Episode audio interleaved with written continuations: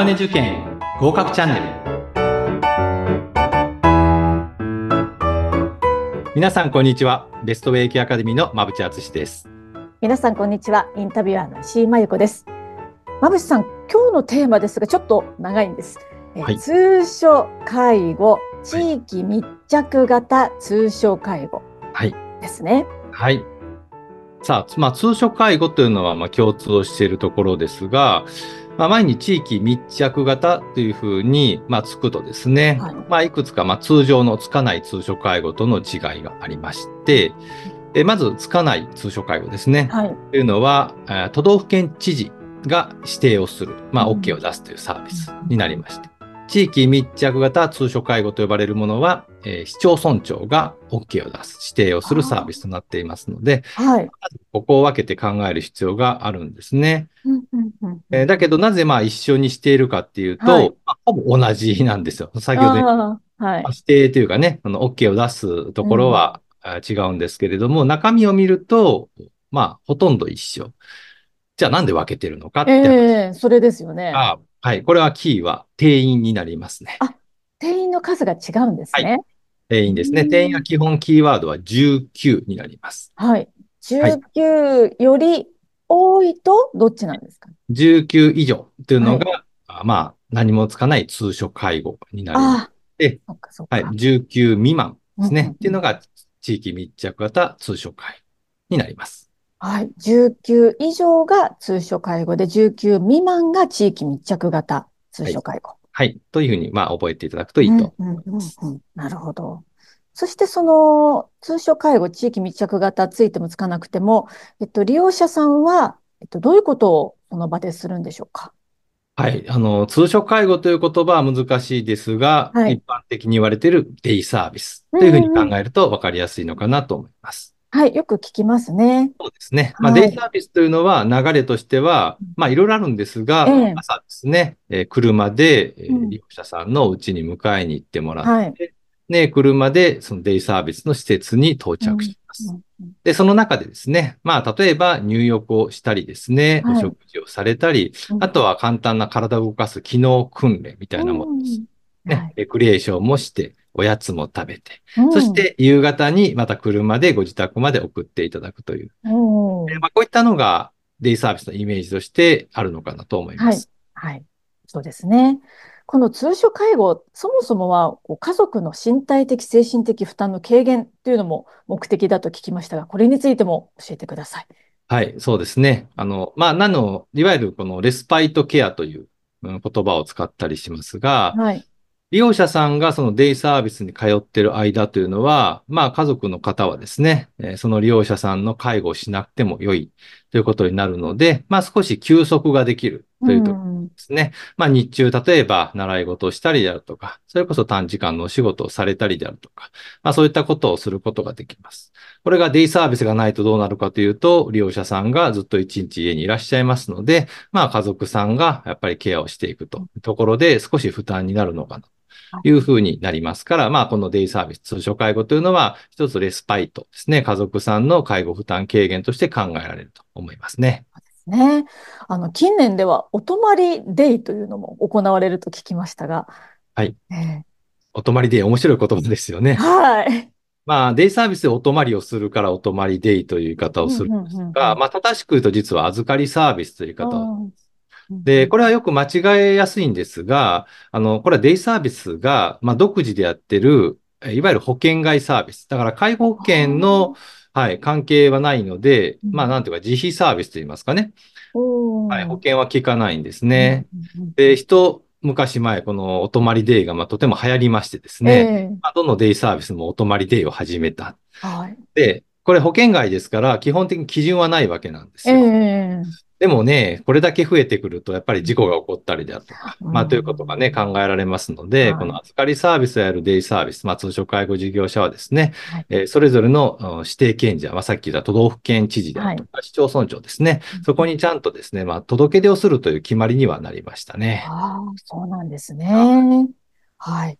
そして今度、こちらに関しても人員基準っていうのが適用されるということですよね。はい、そうですね。まあ、デイサービス、通所介護をやるには、あこういう人たちを揃えてくださいねっていうのがあっています。はい、まあ、主なものを言いますと、まあ、生活相談員ですね、えー、という職種がありまして、はい、これはあの、簡単に相談をする人ですね。まあ、デイサービスに来られると、ご本人さん、利用者さん、家族さん、様々な方からね、相談がありますが、まあ、それを受けるというのが、はい、まあ、生活相談員さんのお仕事となってきます。はい、あとはですね、まあ、介護職員っていうのもあったと思うんですが、はい、これで介護職員という言葉があると、基本的に無資格で大丈夫なんですが、そうですか。はい。ただ、あの、2024年4月からは、ええ、まあ、無資格でもいいんですけれども、まあ、認知症の基礎研修がね、うん、それをまあ、受けてください。もしくは資格を取ってくださいというふうになったので、はいまあ、全く何も知らない方っていうのが、この従事するっていうのがちょっと難しくなってきている状況になります。そうですか。あの、常勤などのそういった縛りはどうなんでしょうか？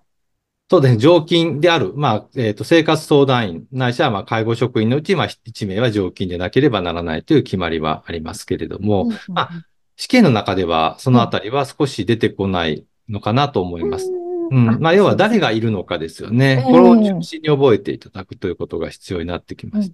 よくその常勤であるとか、特に受付になってくるとですね、利用者さん何人に1人とかですね、えー、この時間帯には必ず1人とかっていう細かい基準が決められているんですけれども、はい、それはね、正直覚えきれないので、通所介護には誰がいるのかっていうところだけをしっかり押さえておくというのがポイントになってくるんですね。はい。むしろ誰がいるかですね。はい。はい、そしてその他に誰がいるでしょうか？はい。その他にはですね、ええ、機能訓練指導員っていうですね、え方がいるんですけれどもね。はい。これね、面白いんですけど、機能指導員というとですね、よくまあ電話かかってくるのはね、機能訓練指導員の資格を取りたいんですけどって電話が。はい。ただこれ資格ではないんですね。あ、資格じゃないんですね？職名なので、例えば、一般の会社で部長さんとか、ね、課長さんとかあるじゃないですか。はいはい。